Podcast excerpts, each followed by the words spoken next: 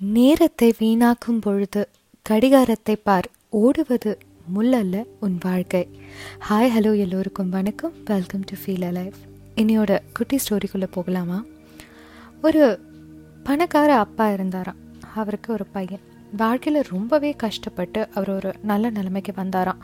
ஆனால் அந்த பணம் ரொம்ப ஈஸியாக அந்த பையனோட லைஃப்பில் கிடைச்சதுனால அந்த பையன் அதை ரொம்பவே ஈஸியாக எடுத்துக்கிட்டானா அவங்க அப்பாவுக்கு அவனை தினமும் பார்க்கும்போதெல்லாம் இவன் இப்படி நேரத்தை வேஸ்ட் பண்ணிக்கிட்டே இருக்கானே. இவனுக்கு எப்படி நான் பட்ட கஷ்டத்தை புரிய வைக்கிறது? எப்படி வாழ்க்கை நான் என்னன்னு தெரியப்படுத்துறது அப்படின்னு அவங்க அப்பா ரொம்ப யோசிச்சுக்கிட்டே இருந்தாராம். ஒரு நாள் அந்த பையனை கூப்பிட்டுக்கிட்டு அவங்க வீட்டு பக்கத்தில் இருந்த ஒரு பார்க்குக்கு போனாராம். அங்கே ஒரு ஒரு மூலையிலையும் ஒரு ஒரு பிச்சைக்காரங்க இருந்தாங்களாம். அவங்க பையனை கூடவே அழைச்சிட்டு போன அவர் கையில் கொஞ்சம் பணம் எடுத்துகிட்டு போயிட்டு மூணு பிச்சைக்காரர்களுக்கும் சமமான பணத்தை கொடுத்தாராம். ஒரு கட்டு ஃபுல்லாக பணத்தை கொடுத்தாராம். கொடுத்துட்டு அவங்க பையனை திரும்பி பார்த்தாராம். அதுக்கு அந்த பையன் அவங்க அப்பாவை பார்த்துட்டு ஒரு மாதிரி சிரிச்சானா மனசுக்குள்ளேயே. நான் ஒரு ரூபா கேட்டால் கூட அவ்வளோ கணக்கு பார்ப்பீங்க. இன்னைக்கு ஏதோ ஒரு பிச்சைக்காரங்களுக்கு இப்படி கட்டு கட்டாக பணத்தை கொடுக்குறீங்களே அப்படின்னு அந்த பையன் அவங்க அப்பாவை பார்த்து எதுவுமே சொல்லலைனாலும் அந்த பார்வையிலேயே அவங்க அப்பாவுக்கு அது புரிஞ்சுதான். அவங்க அப்பா திரும்ப அந்த பையனை பார்த்து சரியா ஒரு வருஷத்துக்கு அப்புறம் இதே இடத்துக்கு நம்ம வருவோம். அப்போ உன் மனசுல எழுந்த இந்த கேள்விக்கான விடை உனக்கு கிடைக்கும் அப்படின்னு சொல்லிட்டு அவங்க பையனை அழைச்சிக்கிட்டு அங்கிருந்து கிளம்பிட்டாராம். சரியா ஒரு வருஷத்துக்கு அப்புறம் அவங்க அப்பா அவங்க பையனோட அதே இடத்துக்கு வந்தாங்களாம். வந்து மூணு பிச்சைக்காரங்களுக்கு அவங்க பணம் கொடுத்தாங்க. ஆனா அந்த இடத்துல ஒரே ஒரு பிச்சைக்காரர் மட்டும் உட்காந்துட்டு இருந்தாராம். அவர்கிட்ட போய் உங்களுக்கு என்ன ஞாபகம் இருக்கா? போன வருஷம் உங்களுக்கு நான் பணம் கொடுத்தேன். திரும்பவும் நீங்கள் ஏன் இதே இடத்துல உட்காந்து பிச்சை எடுக்கிறீங்க? அப்படின்னு அந்த பிச்சைக்காரரை பார்த்து கேட்டாராம். அதுக்கு அந்த பிச்சைக்காரர் சொன்னாராம் ஆமாம் நீங்கள் எனக்கு போன வருஷம் பணம் கொடுத்தீங்க. அந்த பணத்தை வச்சு எனக்கு என்ன பண்ணணும்னே தெரியல. நான் நல்லா சாப்பிட்டேன் ரொம்ப சந்தோஷமாக இருந்தேன். அந்த பணம் தீர்ந்ததுக்கப்புறம் திருப்பி என்ன பண்ணணும்னு தெரியாமல் நான் பழைச முதல்ல என்னெல்லாம் பண்ணிட்டு இருந்தேனோ பழைய மாதிரி அதே தொழிலை பண்ணுறதுக்கு நான் வந்துட்டேன் அப்படின்னு அவர் சொன்னாராம். சரி உங்கள் கூட இன்னும் ரெண்டு பேர் இருந்தாங்களே அவங்க எங்கே? அப்படின்னு அந்த பணக்காரர் இந்த பிச்சைக்காரனை பார்த்து கேட்டாராம். அதுக்கு அந்த பிச்சைக்காரர் சொன்னாராம் இல்லை ஒருத்தர் வந்து இங்கேருந்து பக்கத்தில் தான் இருக்கிறாரு பட் இன்னொருத்தர் எங்கே இருக்கிறாருன்னு எனக்கு தெரியல அப்படின்னு சொன்னாராம். பக்கத்தில் நான் இங்கே அப்படின்னு சொன்னோன்னே இதோ இந்த பார்க்குக்கு ஆப்போசிட்டில் இருக்கிற அந்த ஐஸ்கிரீம் கடை இருக்கு இல்லையா அங்கே தான் அவர் இருக்காரு. அந்த ஐஸ்கிரீம் கடையை அவரோட தான் அப்படின்னு சொல்லிட்டு இந்த முதல் பிச்சைக்காரர் சொன்னாராம். உடனே அந்த பணக்காரர் என்ன பண்ணாராம்? நம்ம கொடுத்த பணத்தில் தான் இந்த கடையை வச்சுருக்காங்களான்னு பார்க்கலாம் அப்படின்னு போன போது அந்த மூன்றாவது பிச்சைக்காரர் என்ன பண்ணாரா இரண்டாவது பிச்சைக்காரர் எங்கன்னே தெரியல. ஸோ அதனால் மூன்றாவது பிச்சைக்காரர் என்ன பண்ணாரா ஐயா உங்களை தான் நான் வாழ்க்கை ஃபுல்லாக தேடிக்கிட்டு இருந்தேன். இந்த ஒரு வருஷமாக நான் உங்களை தான் தேடிட்டு இருந்தேன். நீங்கள் கொடுத்த அந்த பணம் அப்படிங்கிறது வெறும் பணம் கிடையாது. என்னுடைய வாழ்க்கையை மாற்றுறதுக்கான ஒரு வாய்ப்பு தான் நீங்கள் எனக்கு கொடுத்த அந்த பணம்.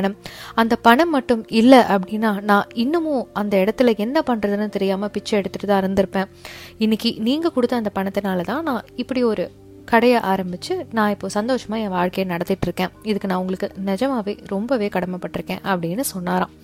உடனே அவங்க அப்பா அவரோட பையனை பார்த்து சிரிச்சுக்கிட்டே சரிங்க உங்கள் கூட ஒருத்தர் இருந்தாரே அவர் எங்க? அப்படின்னு கேட்டதுக்கு அந்த மூன்றாவது பிச்சைக்காரர் சொன்னாராம் அவரா இன்னும் கொஞ்சம் தூரம் தள்ளி போனீங்கன்னா அங்கே வந்து ஒரு சீட்டாடுற இடம் இருக்கு. அவருக்கு அந்த பணத்தை வச்சு என்ன பண்ணுறதுன்னு தெரியாததுனால தினமும் பணத்தை வச்சு சீட்டாட ஆரம்பிச்சாரு. ஒரு கட்டத்தில் அந்த பணம் எல்லாம் தீர்ந்ததுக்கு அப்புறமா திரும்ப திரும்ப காலையில் வந்து பிச்சை எடுத்து இரவு அந்த பணத்தை வச்சு போய் சீட்டாடுறாரு. இப்படிதான் அவரோட நாட்களை அவர் கழிச்சிட்டு இருக்காரு நானே நினைச்சிருக்கேன் நிறைய தடவை இவருக்கு போய் அவர் இந்த மாதிரியான ஒரு உதவியை செஞ்சுட்டாரே அப்படின்னு சொல்லி இவர் சொன்னாராம்.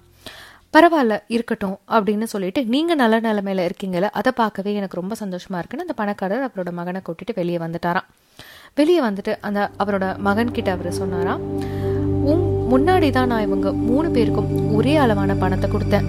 நேரத்தையும் ஒரே மாதிரி தான் கொடுத்தேன். ஆனால் ஒவ்வொருத்தரும் ஒவ்வொரு வகையாக அதை பயன்படுத்திக்கிட்டாங்க. பணம் போச்சு போலங்கிறது ரெண்டாவது விஷயம்.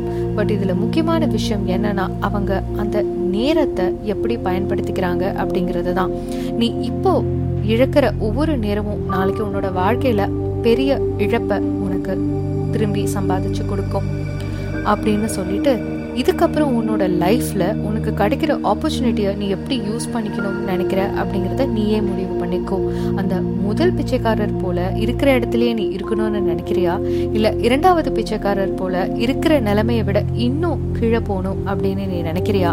அப்படி இல்லைனா மூன்றாவது பிச்சைக்காரர் மாதிரி கிடைச்ச வாய்ப்பை பயன்படுத்திக்கிட்டு இருக்கிற நேரத்தை சரியா செலவிட்டு வாழ்க்கையில அடுத்த படிக்கட்டுக்கு ஏறணும்னு நீ ஆசைப்படுறியா? அப்படிங்கிறத நீ தான் முடிவு பண்ணணும். இது எல்லாமே உன்னோட வாழ்க்கை உன்னோட கையில தான் இருக்கு அப்படின்னு சொல்லிட்டு அவர் சொன்னாராம்.